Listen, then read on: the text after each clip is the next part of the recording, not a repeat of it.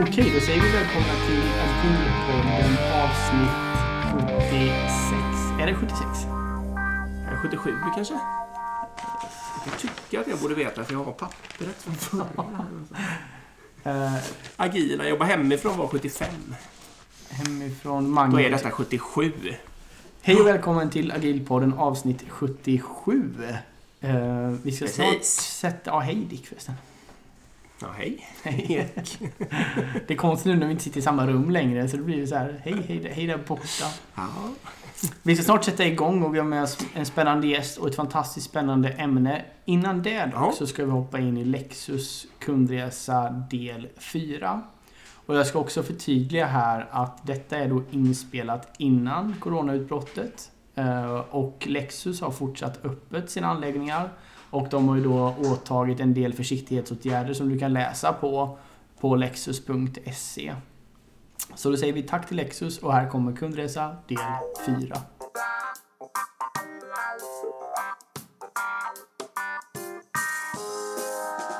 Då säger vi välkomna till Lexus kundresa del fyra. Just det. Och nu har vi med oss Ann. Hej. Hej. Yes. Vem är du? Jag jobbar som produktspecialist på Lexus. Kul! Nu tänkte vi passa på att fråga då just lite produktfrågor. Det, alltså framförallt vill veta hur har ni löst det här med hybriddrivlinan? Det verkar som att alla Lexus går att få med hybrid. Alla Lexus har det för att det ska ju vara ett miljötänk, det är ja. det man är ute efter. Mm. Och eftersom Sverige inte riktigt klart med alla de här laddstolpar och så så är, har vi bilar som alltid är laddade. Det betyder att du kan aldrig köra bara på bensin men du kan köra bara på elhybriden. Och eh, vad den också gör, den laddar sig själv under hela körningen. Den laddar när du bromsar mm. så att det kommer aldrig någonsin ta slut. Um, och sen är det en elbil på gång också eller? Ja, en U X trehundra. Och, men det är Q fyra vi pratar om på detta ja. år och den ligger på cirka fyrtio mil på en elbil. Ja. Jag var också nyfiken på det här i Lexus kulturbygge så föreställer jag mig att det är ganska lätt att överraska nya kunder så att säga med ert bemötande och allting om man är van vid andra bilmärken. Hur, men jag, jag kan tänka mig att det är svårare att hela tiden göra befintliga kunder sådär liksom överraskade eller känna sig så väldigt speciella. Hur jobbar ni med det? Nej, men det är ju så här, man behöver aldrig överraska en kund utan en av våra gäster, de kommer in hit och det ska vara som att man kommer in i sitt eget hem. Den ska mm. vara min gäst i mitt hem. Och det är det som skapar den här speciella det Lexus. skapar den här speciella Lexus-andan genom att det finns inte mina och dina gäster utan alla är välkomna oavsett vem som har sålt bilen eller vem som gör vad som alla hjälps åt. Kul! Ja, jag tror det var det. Något mer du vill säga eller nämna? Nej, jag vill bara önska alla välkomna. Ja, precis. Ni kan ju åka hit allihopa. Precis. Och, och känna på upplevelsen själva. Ja. Mm. Verkligen. Så får ni träffa Ann också. Och precis. Mina härliga kollegor. Ja, eller hur? Ja. Okej, ja, men då tackar vi för att du var med. Tack så mycket. Tack så mycket.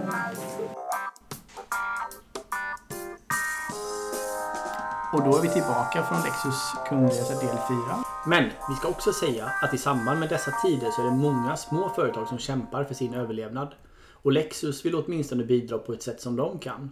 Därför har de nu en ny kampanj som heter Stöd ditt favoritföretag. Där du vid inköp av en ny Lexus får välja ett företag som får tio tusen kronor av Lexus nu eller vid ett senare tillfälle. Kampanjen gäller till trettioförsta maj och får i såklart sann Lexus-anda kombineras med andra erbjudande. Kontakta din återförsäljare för mer information.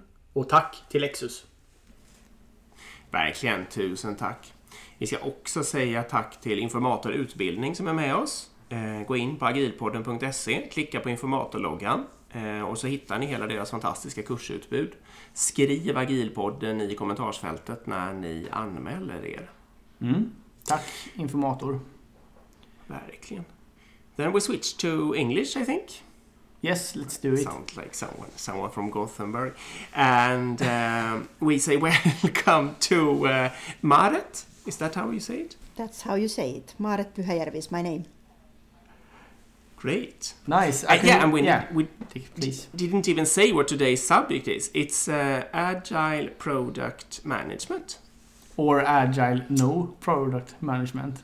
Uh, yeah, that's what I wanted that, but yeah. they, they refused. uh, let's see. I can start like with uh, why we are here. Um, I was reading like LinkedIn. I think this was maybe over a year ago, um, and found an art.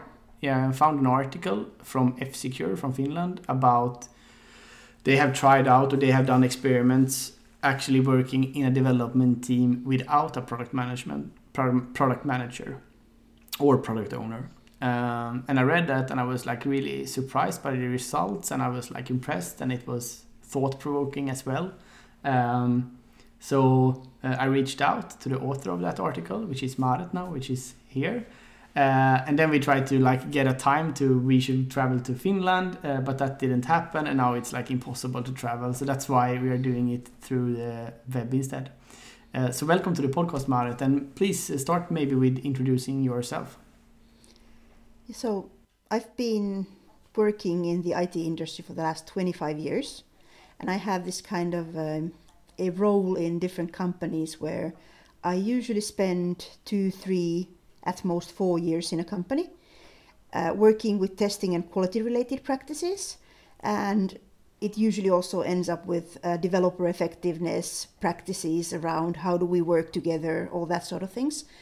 And I've been now at F-Secure Uh, for three and a half years, last two years as a engineering manager. And now for the last two months, I got back to the more technically oriented track again, and I'm a lead quality engineer. Cool. Shall we start maybe that you uh, talk a little bit about this experiment that you have done, uh, what you did and how you did it, et cetera? So about, I think, two and a half years ago, I had been at F-Secure Uh, for about a year then. We had been working on this new product. Uh, we had this problem at our team where uh, basically everyone was reporting to the product owner. The product owner was sitting us, like with many agile teams, he was sitting us, with us in the team room. And a lot of people kind of like when they wanted to summarize what they've done that day, they wanted to brag about their achievements or show something that they've done, they went to the product owner and, and showed them the whatever the result was. And as someone who was working in the same team, I was a little frustrated because I was supposed to be helping testing some of that stuff. And the first thing that I kind of came up with is, is I started talking with the product owner and the product owner's manager. Is that what if we tried just moving that person outside the team room? What if they were, you know, one floor above us? And if that would change the dynamic? Well, it did change the basic dynamic of the team. We started talking to one another. And since this mm-hmm. worked so nicely, Uh, we thought that we could take it further, and we had a discussion with the product owner about the idea that what if we would work in this mode we called no product owner. So basically what we did is we listed all the work the product owner was doing for us, and we said the team will do that. And the only thing we did uh, uh, leave for the product owner was this idea of go and fish, you know, bring back fish from the customer meetings, bring back ideas mm-hmm. that customers say they want. And it turned out that in the three, uh, well, actually six months that we were experimenting, there were very little fish from all the tens and hundreds of meetings that needed to be brought okay. back. And the more relevant fish was actually uh, found on the hallways, found through telemetry that we immediately introduced, and found through us bringing real customers at office and, and having lunch with them. So it was really kind of like a mindset shift. And you did it in several steps, sort of. So the uh, kicking out the product owner was really one step, in the sense of we had one workshop where we just listed the things that we would now be doing. And uh, uh. the uh, six months experiment was, was kind of started from that. But after we uh, reflected on the experiment and we realized that we had been delivering about three, four times more than we usually would in the same kind of a time frame, people were much happier. Uh, uh, we... Uh, Uh, did better in so many different ways. Uh, so we reflected on that and realized that maybe we want to continue this way. So we've been doing this now for about two years. So in a way, there's uh, been phases, but it's now the way we work in my team. Yeah, because I guess that it's very common that the product owner uh, is becoming the proxy between the customer and the development team. And sometimes it's not only the proxy, it can also be a blocker so that the developers actually never ever meet and, and end customer or someone that, that is consuming yeah. their product. Uh, and that can, of course, be a bit tricky, I guess. But there's also this kind of idea where when you have someone who you think is supposed to make decisions about the product, you go to mm-hmm. that person and you ask, like, I was thinking this way or that way. And then sometimes they are so busy, like we had these cases where they're so busy that they can't answer to you in that moment. And then you end up waiting. And mm. uh, while you were waiting, it's already eating up your, your energy towards that thing. And we had multiple cases like this where uh, where you wouldn't have the, the answer in the moment. And you would wait for, you know, them to go and think through whatever things they had. And, and just turning it around, saying basically, we will pull whatever information we need, and, and we work together kind of to define what is what we typically need. Like we, we need to know that it's actually adding value. We need to know that it makes business sense. We need to have a way of seeing the telemetry, kind of seeing that it's actually used by the customers. Uh, we need to believe that it's doable in, in some kind of relevantly uh, short enough time frame, if, if that would be kind of the, the case. We have an idea how we could do it without uh, compromising quality that we have out there already for some millions of customers already. So we have this kind of like ideas already on the team level. What would good look like? So instead of asking someone else to make that decision for us, and sometimes even be disappointed in what they would decide for us, what we basically said is, we will figure out with you what you would say to us. And instead of ever getting to say that I want this, I decide this, it's always the team says, we want this, we will decide this. And that's mm. basically the core of, of what the no product owner meant. That it's mm. it's not like the person went anywhere. We just didn't need them in the same way, and we didn't rely in, uh, on on the, the decisions on, on that person. Do you think you had the special condition just in this team, or is this something that can be applied for all teams? So in many ways, I think that working in the cybersecurity uh, domain, Uh, technical people have somewhat of an advantage in understanding how would you protect against malware or what kind of threats are out there. And all of us were pretty kind of interested in, in the domain as such. So in that domain, all of us together were smarter than the one person could be alone, especially since all of us were learning.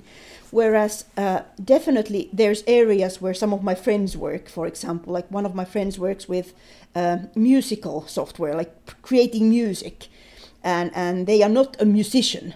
And knowing what makes sense in that type of software, it's a learning activity where you need the, the product owner type of person answering those questions on what makes sense and what not a lot more. So I think the domain has a lot to do with whether this would make sense. Okay. And the experience, how long you've been working with that domain. So we had some completely new developers, like we had a sixteen-year-old in our team.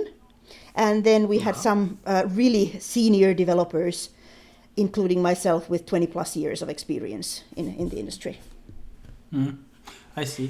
What happens actually in the team? Uh, does uh, can you sort of see that a certain person sort of becomes the, sort of, more responsible for the product management and the others not so interested, or is it li- really evenly spread? It was pretty evenly spread. Uh, even the sixteen-year-old would sometimes come up with ideas and just run with them uh, with the support of the team. And definitely all of the other uh, more senior developers, all of us kind of pitch in different kinds of things. So mm-hmm. we kind of think of it in this idea that the whole software process is kind of like, uh, if you think of it, it's putting smart developers in the center of that process. We are turning ideas into code. The ideas, we need to make them as good as possible by having conversations with other smart people, developers mm-hmm. and product managers, product owners, marketing people, customers, whoever we need to shine those ideas properly. But then uh, the kind of work gets done by creating a pull request, making a change to the existing product. And if there's no change going out to the customer, we can talk about things like forever, but there's nothing that the customer sees that is different unless that, that code change ends up uh, being implemented. So we really formulated around that idea that we would be looking for rational changes that would always drive us to a better place rather than, than take us backwards.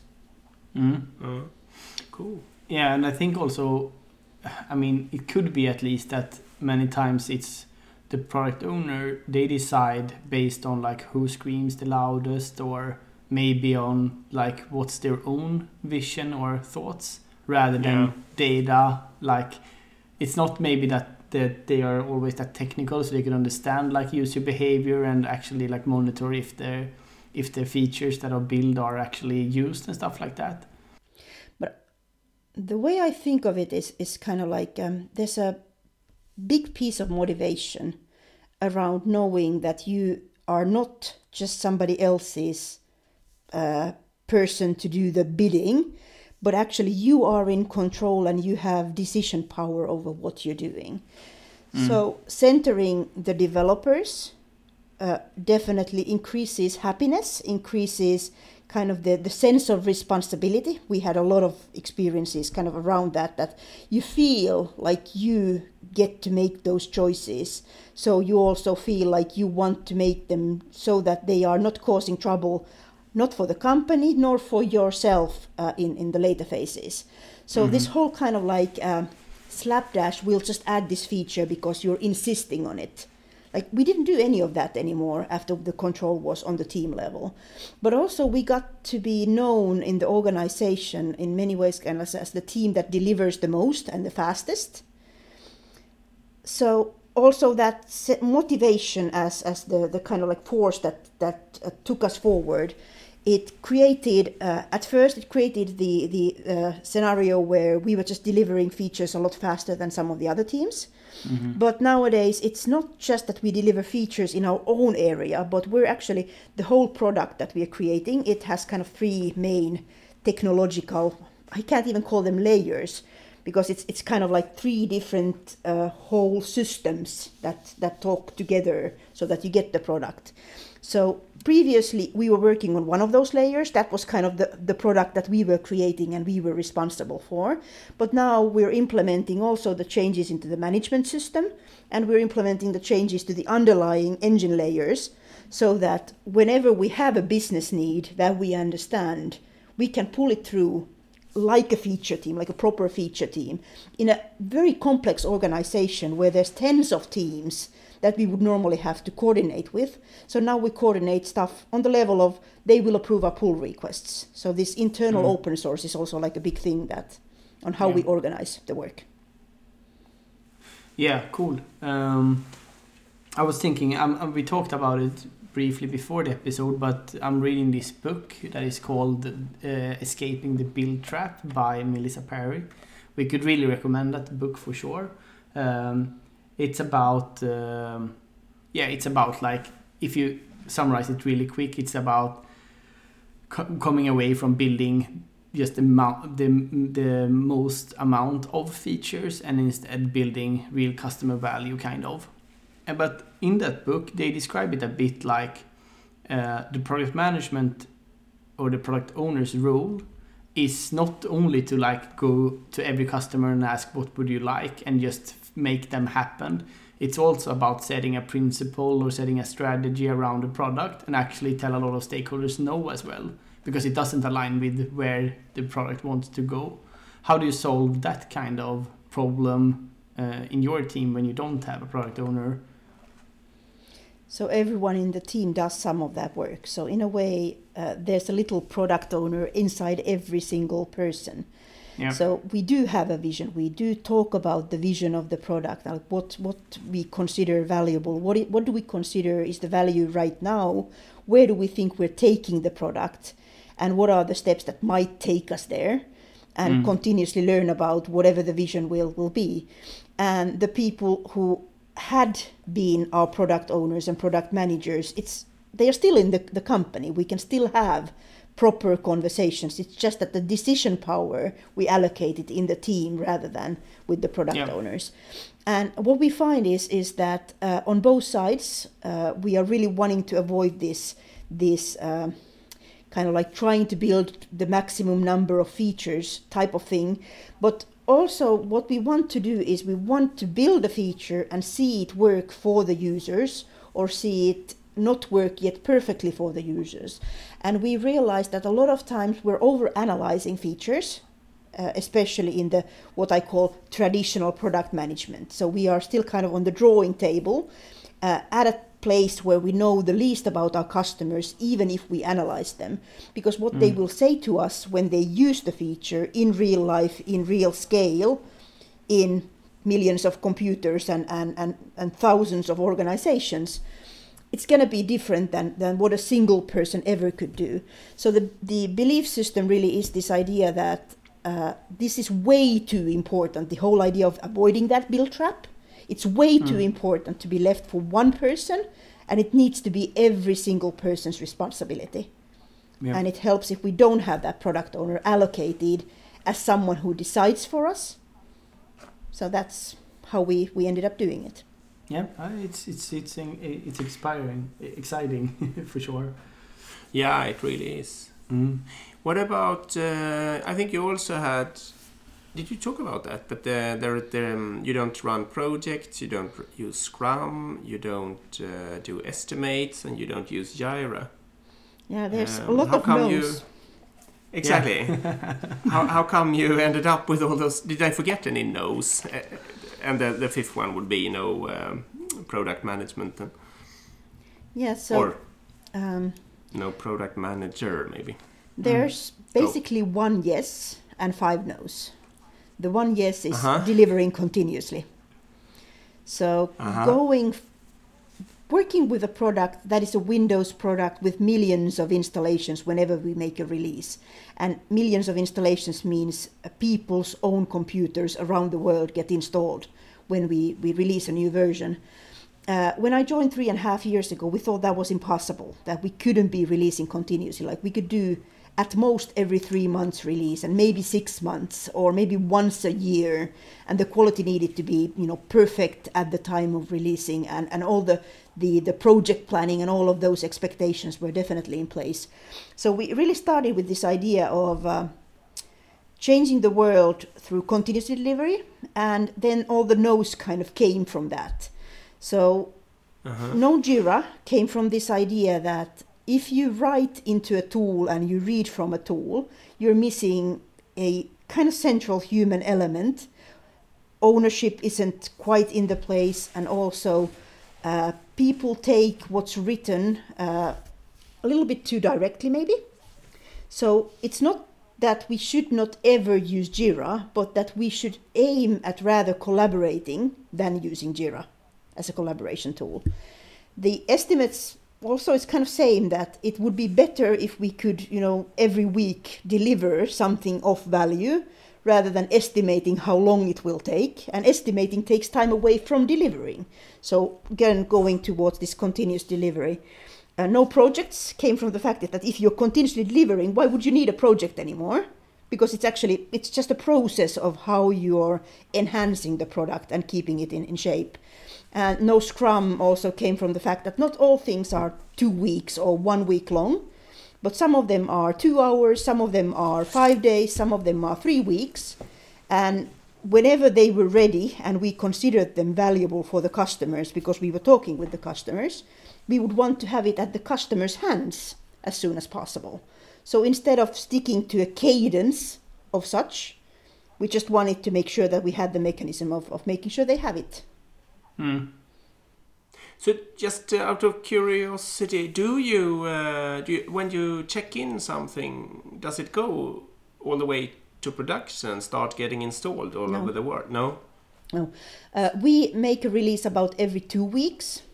Uh, depends a little bit on what kind of things are going on, but on average it's uh, minimum once a month, more uh, towards every two weeks. So twice a month okay. we're delivering. But it's also because it's um, the download packages are kind of heavy. Mm. So uh, the bandwidth, uh, if we wanted to be doing that multiple times a day, we would still need more technical solutions on, on delivering smaller packages. But I guess you can do it internally to some test server or something you could yeah. deliver. internally yeah. to a test server. It's basically changing all the time. We have then scripts, uh, well, it automatically also installs without reboots, so you don't even necessarily notice when it's updating. Yep. So all of that I, capability is built. Yep, cool. I can fully agree with uh, Jira. I'm not a big fan. I mean, I use it uh, often, but I'm not a big fan of it. It's I, I know there is like a joke uh, about Jira that is like, it's the most simple job as product owner because you just say yes to everything. Um, and it's it's a bit true. I mean, it's they have every feature you can think of just smacked into the same product. Uh, no estimates, I can fully agree with as well. I think um, it can work for sure and can be good at it, but if you are good in delivering all the time, there is probably no need for estimates. Um, and no project is like, yes, fully agree. But with Scrum, I would like to argue a bit. Um, because I think the the two weeks cycle, like one sprint or, or one week, whatever you do, that's more the planning cycle. It's not necessarily the de- the deployment cycle, right? So it's only the if you do two week sprints, then you plan for two weeks. That's what you commit to, et cetera. But you can still do continuous delivery within these couple of weeks, right? Yeah, you can. But what we ended up doing is kind of like there's always this dual track of discovery and delivery going on. So someone in the team, uh, it could be any of the developers in the team, uh, someone in the team is, is thinking about what are we going to implement next and what do we need to figure out so that we know that we actually want to implement it so that we don't just crunch feature after feature into the mm. product. So kind of figuring out uh, use cases, figuring out uh, statistics around use of that, talking to business people about does this make sense? Uh, talking to customers. So the discovery work is also going on uh, continuously. But then that whenever something gets to a point where we think we know what we want to do, we want to turn it onto the delivery track quite fast. Mm. And we found uh, that with the two week or one week cadence, just as, as with the daily meetings cadence, we don't mm. start when we're ready, we start when we've scheduled it. Mm. And and we didn't see value in that. So even the okay. daily meetings is, is a thing where uh, a lot of times, if you know you have a daily in half an hour, you don't solve your problem right now. You don't go and ask for help right now because you can ask it in the daily in half an hour. You do something mm. else with the half That's an true. hour. So we found ourselves losing half days, full days in scale, in scale of the whole team yeah. by waiting until that moment. So these routines where you start to expect that certain things happen only on certain days, we thought they were actually hindering us rather than helping us. So that's why mm. we gave up on Scrum. I see. Cool. Do you have something actually... to replace it with? Do you have like uh, stand up, but you have it on, on a random cadence, or do you have so other things? So we have things? a team room. Mm. Uh, that's kind of like almost like a continuous stand-up. And now that we're all remote because we haven't been at the office for three weeks, mm. uh, we have a cup of, well, whatever beverage people like to drink. It's usually soda rather than coffee. Mm. But we have those chats around that time. But it's not a place where you come and report and come and make sure that other people know what you've done. It's just a socializing event. Okay. What we're doing there. Sounds nice, yeah. You're sort of uh, taking it... Uh, one reflection that I make from time to time is that uh, agile approaches um, differ from sort of lean approaches in the sense that it's a, it's okay to store a bit of things and you organize uh, with the meetings and the cadence, whatnot. And you have sort of taken it, it in a sort of more lean manufacturing kind of fashion uh, by just removing every little piece of waste... Uh, Exactly as you say, that if someone might wait for half an hour before a meeting, you take the meeting away to, to get rid of the reason for them waiting. It's very interesting, actually. But also, um, uh, from Lean, I think this whole almost like a culture of pooling work, it when we talk about how our team culture differs from the neighboring team cultures, we always come back to this idea of we pool work. So, for example, we don't send someone an email saying, here's a task for you, and expect them to, to do that. We expect the person doing the task to send an email to someone else saying, I'm now ready to do that. Would you like to have a conversation? So it is really organized around this idea that even when a new person joins, one of the things we have to push to them is the idea that we will expect you to pull. Because sometimes it's really confusing for the new people when no one tells them how the architecture works.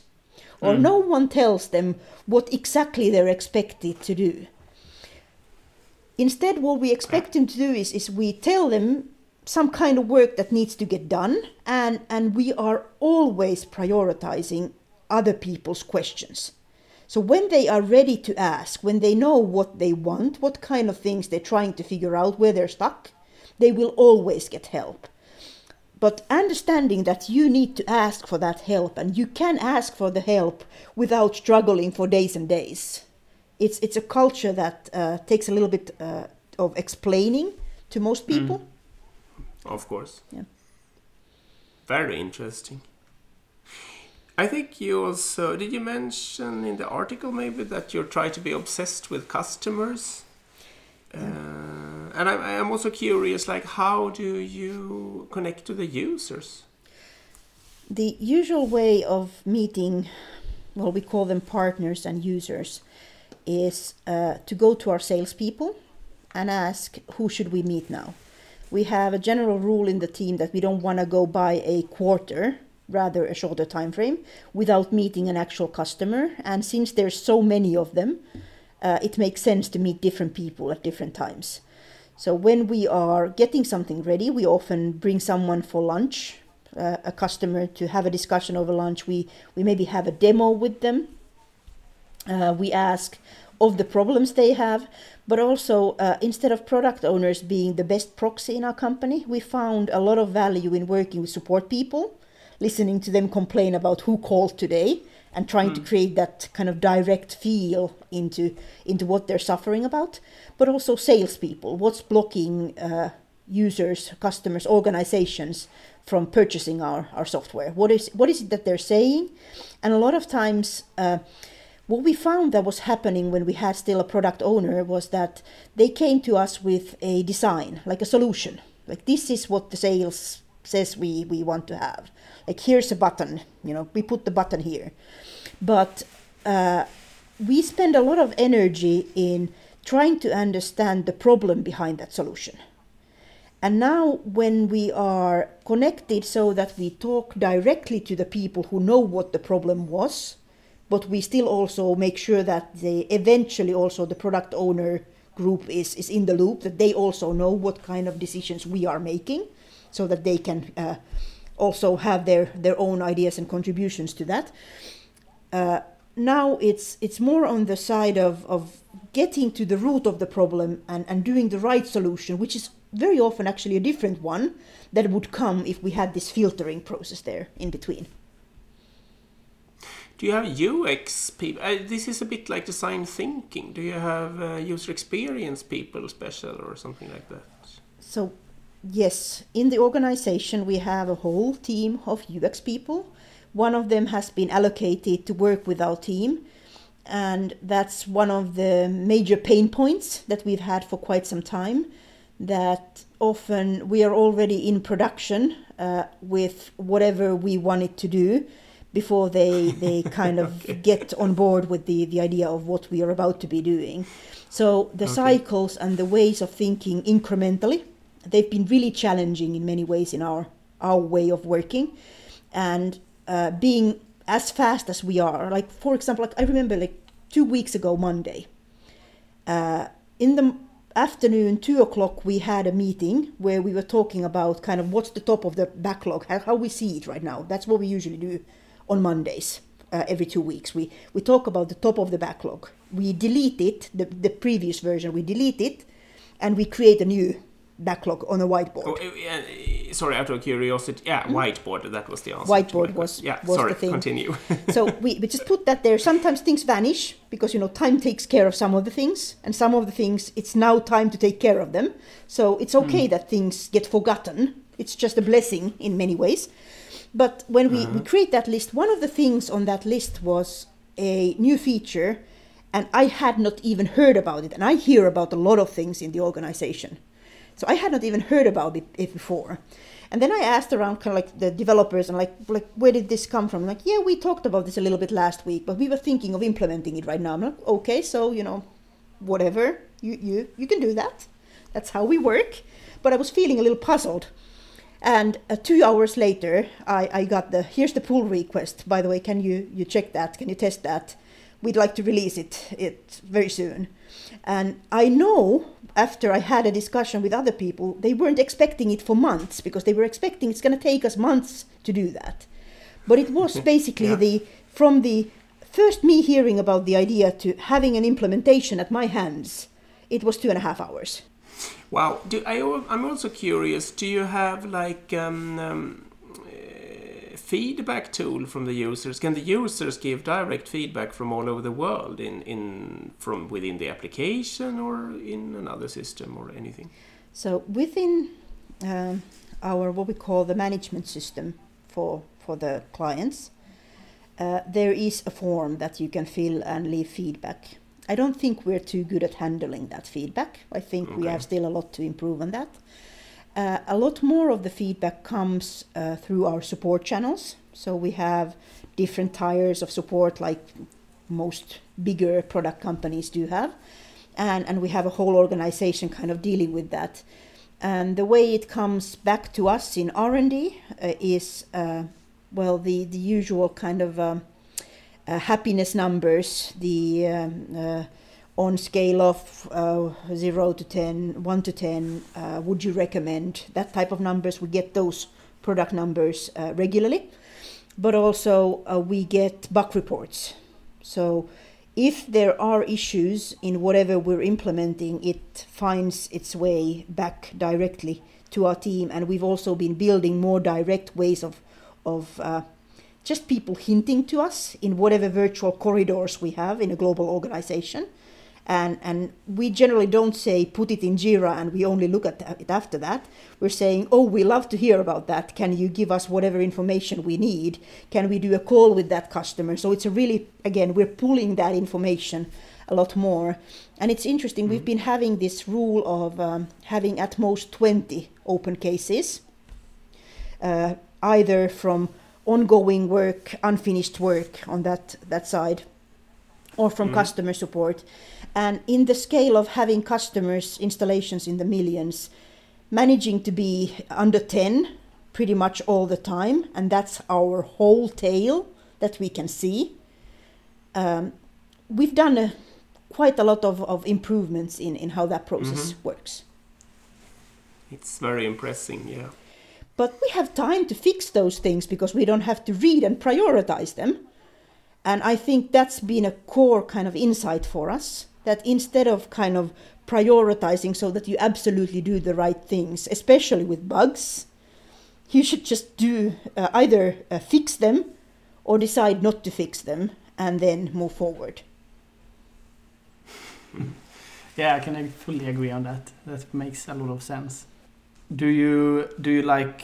Uh, I, I really like the idea of having uh, a backlog uh, on the whiteboard that you like redo every time, because usually, especially in Jira, it tends to be super long and then it's like a mess to have a look at it and you don't know the priority of it, and it's yeah you need to put a lot of time of just maintaining that. What else do you do? Could you could you give more insights on how you work in the team? So like. You do the backlog, do you do like one week uh, iterations or, or how, do you look at the backlog every day, or how does it work? So we uh, create the backlog on a whiteboard every two weeks on a Monday. Okay. And uh, the way that gets created is basically asking everyone what's on top of their minds. And if they forget something, uh, if it's really important, they probably wouldn't. But if they do, it can come back again in two weeks. It's it's it's not a big problem. Mm. Anything that is already kind of in the works, people don't forget about that. But they do make choices of what they let uh, to be on top of their head at that moment when we, we write down the, the, the things on the whiteboard. Then uh, in the end of a two-week cycle, uh, to synchronize with the rest of the organization, we have a scheduled demo time. So we show up just like the other teams uh, in the product ecosystem that we work in. We show mm. up there and we show what we have, what we've created. It's it's mostly for sharing with other teams, but also we've been trying to involve a little bit more of salespeople uh, in in that, so that they would understand what kind of things are now now coming out. Mm. Uh, when releases happen, we write customer-oriented release notes explaining the features. And right now, one of the things we're trying to improve is is how we could uh, teach use of the features better in mm. that moment when they first come available. And then every three months, uh, we have usually this kind of like a uh, all hands type of a let's get together, talk about Uh, overall business numbers, uh, vision of, of the product mm-hmm. area, uh, whatever things kind of on the scale we, we, we consider relevant. And usually also there we share kind of what's the one feature that they could tell on the roadmap for the next three months. What's the, mm. the minimum number of things that they could say already to customers that we are saying this will come. Mm. And and a lot of that discussion is around how little can we say and do we actually have to say it. Mm. When it comes to like uh, following up the features you are building, you talked a little bit about like telemetrics, or you do some kind of logging on how much it's used. How how do you like do that, and how important is these measurements for you? Um, it is quite important to see uh, the, the telemetry. There's usually two kinds of telemetry that we can get. One is the positive, someone is using this and we can see how many people are using mm. a certain feature. But the other kind, which is sometimes even more relevant, is is the negative, uh, the, the error cases telemetry. Like for mm. example, we were creating this uh, feature that updates software on the user's machine. And the users would never complain that it doesn't work, or very rarely complain. And with help of telemetry, when we were renewing it, we could see that the first versions where no one complained only could deal with fifty percent of the samples that they were handling, and then getting to, to uh, high percentages, ninety percent and above. It really took uh, looking at the failure cases and analyzing trends from that so that we could get to it. But the challenging part with telemetry for us is uh, that as a security company, we're very privacy aware. Mm. So uh, there's a significant part of the, the way we discuss with one another on what features and what kind of numbers we're comfortable sending. So we are not sending anything that we consider private, like we don't watch people's browsing or any of that stuff. Mm-hmm. Even if it would be useful for us, we don't look at it. And mm, uh, what we course. look at is mostly uh, things around uh, uh, quality of the service that we're trying to provide for them. And with new features, uh, how it starts to take uh, on. And we usually have uh, we have this like a, you can uh, say that you want to volunteer for for uh, allowing us to watch you more closely. So we get like mm. a sample sample from from that that corner as well. But it's it's uh, a lot smaller than the whole whole group of people. So we always design what's the appropriate scale in what uh, in which we can or even want to watch what people are doing. That's nice. But do you also have like success metrics, or do you have like hypothesis on if we release this feature, we expect this kind of usage or behavior, otherwise it's not a success? Or so uh, we are not yet uh, that disciplined with that kind of predefined metrics. I find that much more often we're looking at the numbers after and then having a discussion on what they are teaching us. And a lot of times the numbers still surprise us, that the trends we're seeing are not the trends we would have expected to see when we were thinking uh, of those in, in advance. So some of the things kind of on the basic quality of, of the service and is it running, uh, there's quite solid ideas of, of how you can recognize that from, from telemetry already. But for new features, it's really difficult to say, how would you know if it is successful? And a lot of the control uh, on, on whether it's turned on for the customers is on our side. We can decide if we turn something on. And we know patterns of, of how the customers usually behave on either turning it off, which means something for us, or if yeah. we didn't turn it on, uh, if they will even go and find it. So, so there's some areas are more refined than others, let's say that way. But it sounds sort of that you're very, you're not so, maybe not so data driven, but you still sort of are very, you learn a lot from data. Sort of you look at data to understand and learn. So in a way, I, I know that we use the word data driven a lot. The cycles are so short that it's hard to say whether we're driven by data or if we're just exploring and looking at the data. But when we do yeah. see the data, it does have an impact on what we do next. Mm-hmm. So it has less of an impact usually on what we do first, or what we whether we did looking at whether we did the right thing, and more of an impact on uh, whether uh, it makes sense in the first place, or actually mm-hmm. like if it yeah. makes sense later on. An- another thing that I would like to come back to was you said it like super quick uh, in the beginning of the episode. And I think it's like fundamentally important, and that is like the ability to have open source, like internal open source. So you can like, many people are trying to come to like autonomy uh, phase where a team can iterate on their own stuff. But, and that also like, if you don't have um, the possibility to actually change other people's systems, and you need to have dependencies, and you need to get it into their backlog, and they need to plan it, you probably also need to plan a bit more yourself. Uh, the benefit of having like internal open source is that you kind of as one team can change what you need from another team, and via you do the actual code work, and then you do a pull request, and then it's up to the teams that owns that code to just approve it and see that it follows the like principles or the guidelines that is set by either the team or by the company.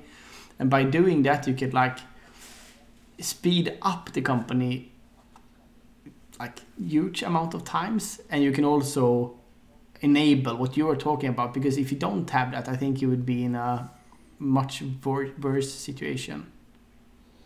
Yeah, that's definitely the case. I think about a year ago, we ended up in this place where um, we were creating this Confluence page every time we were making a release saying, we have this feature, but the backend doesn't support it yet. And, and then we said, oh, there's now eight features that we have, but the other ones are missing. And then there's twenty features that we have, but the other ones are missing. And we started having the conversation on, is this what we want to have? Features delivered to a page? That's not what we set out to do. And we had tried working across uh, code bases before, it because basically our home code base is C plus plus and Python for test automation, and the management system is Java and JavaScript. So it's it's not a small leap actually to go to someone else's code base when, when it's a whole different technology area and A W S and, and so many layers that I can't even list all of the, the layers that they have there in the backend. But we got to this idea that some of these features are straightforward enough, or they must be straightforward enough that it's worthwhile for us to learn to contribute them. So we just went and worked with the back-end teams, and they taught us the basic skills. And we wrote this, this again, like an instruction manual in a way. Like, this is how I went there. Like, this is the repos that I needed to change, and this is how I made the change. So that we could then replicate it within our team. Like, one of us pioneered, and then other developers. Uh, there was uh, uh, eleven people in the team at that point. Right now we are ten. But with the eleven people, uh, eventually five of us have done kind of following that first person's journey to the back end. So it's definitely, well, there's no Confluence page anymore. If we feel like we would want to write to that page, we know where we want to write. We want to write in the other people's code base. But in the last three months about, we've also done it the other way around. Like, we have a, a bottom layer of engines and, and a significant amount of logic that we're relying on. And sometimes features that people ask for us that feel impossible in many ways are things where you would need to implement it in those bottom layers. So one of our more recent recruits is someone who came from those, those teams in the bottom layers, and they can now kind of work as a liaison between all the three different layers. And it's funny to see how uh, when you have one person who is allowed to do something in a team where, or in a code base where you weren't previously allowed, the other people can follow. So it's infectious. So this whole idea of, of the open source code bases and, and making changes and getting feedback and, and and wanting to help you get your changes in, it's it's been quite magical. Yeah, I can fully understand that. It's also very impressive. It's cool that, and it doesn't create conflicts and stuff like don't touch my code, et cetera. It does, or it did, but we've gotten better at dealing with that conflict. So nowadays, when, like, for example, this week, we did one of those features, which we expected that it would create conflict. So we started off by doing just a little bit of, uh, of, of functionality to show off the feature. And then we had a shared demo. We talked about what we're building and why we're building it. We took feedback before the pull request ever got to the, the, the, uh, the code base where it's supposed to go. Uh, we had discussions around how would we model around security, what concerns people had, improved based on the feedback. Uh, on the second day, we did another demo for different audience, again, collected feedback. So uh, I think over time we've learned where the conflict comes from, and it comes from feeling like you're forced and you're not involved. So creating those mechanisms has been has been helpful. Yeah, and I mean, the, the conflict would still be there. It will probably be worse if you didn't have this setup, because then you need, in a like traditional agile setup, you would still need a one product owner go to talk to another one and then convince them to like put it in the backlog and do a prioritization of that ticket and stuff like that. And then it would be like also a lot of waste in that chain, because it, it will take time to get that ticket prioritized. Especially if both of the teams are doing like two-week sprints, planning cycles, and they are a bit in unsynced, it like you can, could like in best case take like four weeks before that ticket is prioritized. Yeah, exactly. But then there, that that conflict is sort of hidden within some sort of uh, waste uh, waiting, I would say. Yeah, it would it would be, uh, and so it's another yeah. type of conflict. And then maybe it will be hidden like, ah, let's not pick these tickets. Let's push that. It's not, you know, yeah. Yeah, could be. Yeah. Also, we needed to really learn about what kind of style people care for. Like when you go on somebody else's code base, even though you're allowed to go there, it's all openly available and you can go and make those changes so that you don't create friction that is very unwelcome. Understanding where that other person is coming from, having a cup of coffee and knowing that person, it's really helpful. And you can never have that, like at least we could never have that when we were talking through the product owner proxy. But now that we're talking developer to developer, uh, no developer wants to cause pain to another developer. Whereas sometimes I find that uh, some developers are okay causing some pain for product owners and making them play with the tickets, which is a form of pain. Yeah. You, you you say a lot of good things for sure. I mean, uh, I think my standard solution to like, because in my role, I quite often get asked to coordinate problems or coordinate uh, things that need several teams' commitments and stuff like that. And my answer to that is like almost always to like, we should just take the engineers and put them in the same room and let them talk instead. That would be so much more efficient. Um, and it usually is, like you, like you said, yeah. Really true. I think you also you called uh, you called the style that you have developer centric, didn't you? Or the culture you have? Yeah, it's very developer centric culture that we've built intentionally in the team. So, kind of starting from this idea that uh, the role of a developer is to turn ideas into code. And the rest of us, including folks like me who do testing, we are there to help. But if quality isn't in the place, or if we are building the wrong features that make customers unhappy two a.m., I know whose phone is going to be ringing, and it's not mine. So kind of getting everyone else, backing up uh, the people who will do the visible part. Mm. I just have to ask also, since we are talking about like removing uh, product owners or removing rules, and everyone has the responsibility instead. When it comes to testing in general, like in the agile movement, it's often one rule that is removed or that is distributed into the development rule instead. What is your view on that, since you're working in that field? So in the last years, I've uh, evolved a lot more towards uh, realizing that we're much better off when developers are doing majority of the testing. So even if we wouldn't be completely making away Uh, with testers, we definitely need less of them. And uh, what testers then end up doing is development, uh, either test system development or uh, helping figure out uh, how do we measure things, how do we handle that data so that we know what we're building, so asking those questions and, and getting those answers, or uh, quality coaching, or well, I'm pretty sure there's many kinds of things you can end up doing, but I have a bit of an inkling, at least in my head, that I'd like to believe that more people can and do want to program than have so far been allowed or supported. And that we are only, as an industry, we're starting to learn how to teach uh, at work, how to grow people towards uh, more programming-oriented roles. Yeah, I have a cur- curiosity question, maybe to both of you. Like, what's your worst uh, pro- product management uh, setups? Yeah, yeah, but I, I could take some inspiration from from the book. Uh, I think she explained it really good. Like, she had two stereotypes that she didn't like. One was like she called it the mini C E O, so like the mini manager or mini whatever, uh, meaning that.